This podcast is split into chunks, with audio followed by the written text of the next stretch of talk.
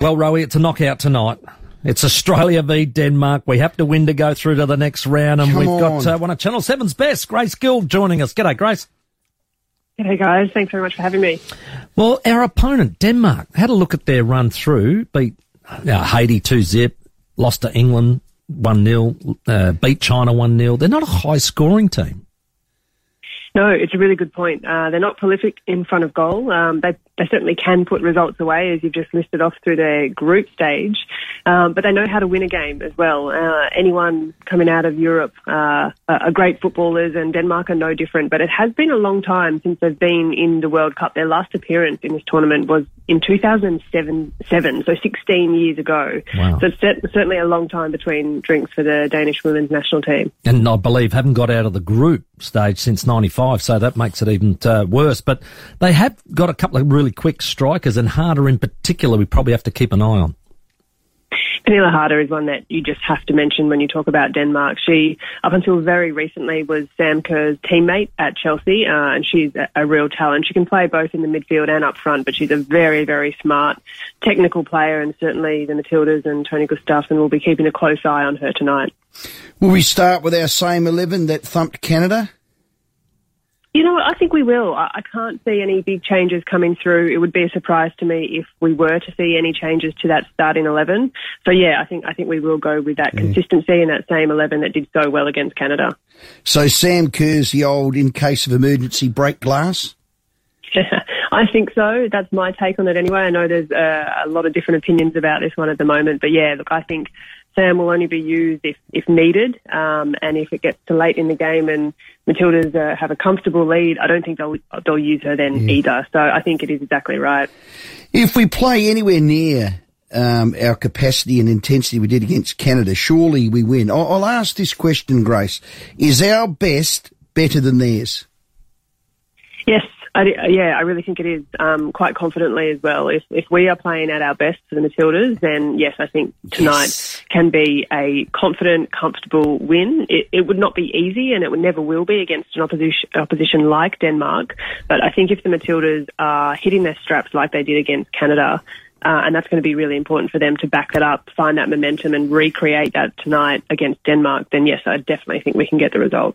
I felt like it took us a long time to settle down. Our first two games, I don't think were convincing.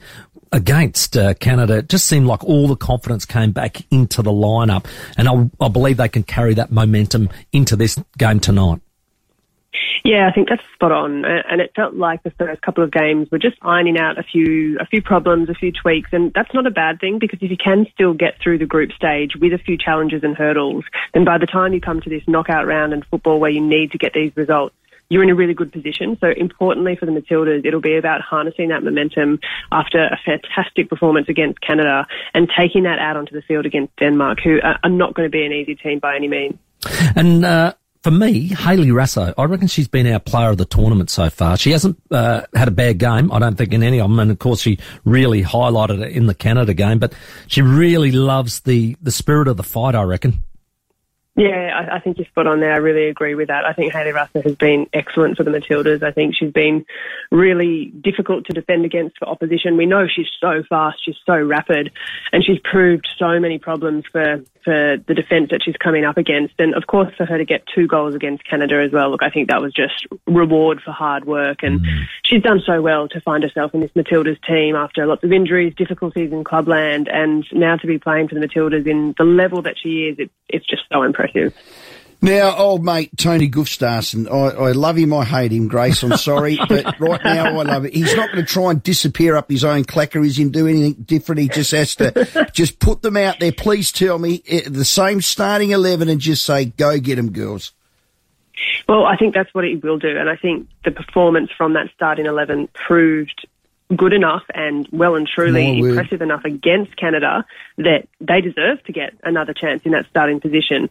What the Matildas, what Tony Gustavsson will need to be so prepared for is is those tactical subs, if they do need to make a change and shift things, that they bring people on with plenty of time to play. They they look to make those substitutions that they can still be impactful mm. to get a result. But yeah, I think that starting eleven did such a wonderful job against Canada that I'd be surprised if there are any changes. It's hard to get to this point, Grace, and not look ahead and dare to dream because awaiting us is France and Morocco here at mm. Hindmarsh uh, tomorrow night. Oh God, it's just. I'm not going to say it's opening up, but geez, oh, oh I can feel it, Grace. I'm I'm starting to get the horse before the cart, Grace. Yeah, well, you wouldn't be alone in, in looking ahead, and yeah. what everyone does. You look at the bracket, you look how things could fall out either yeah. way, and I think fair to say there's been so many results in this World Cup that people just simply did not pick. Mm. Uh, we've seen so many giants and heavyweights of women's football drop out. The USA, namely last night against Sweden. We've seen Brazil go, Germany go, yeah, Canada go. So these massive footballing nations who were expected to do so well and be in that final four are no longer there. So for the Matildas, yes, most certainly, if they can play their cards right, they've got a really good run through here. Well, I did notice prior to the tournament beginning, you said if not the Matildas, then USA. Is there anybody you'd like to replace the USA with?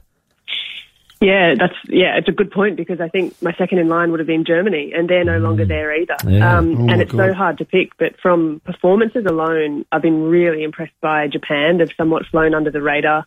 They've had really convincing results. Conceded, I think, one goal uh, in their game so far. So they have been very impressive. Most impressive, yeah. Excellent, mate. Well, we look forward to talking to you again because we're going to win tonight. How's that sound? We are, aren't we? Go you Matildas. do it. Grace, fantastic. One job, just get them up. get them up for us. Thank you. Grace Gill, Channel 7 commentator, of course, ex-champion herself of Australia.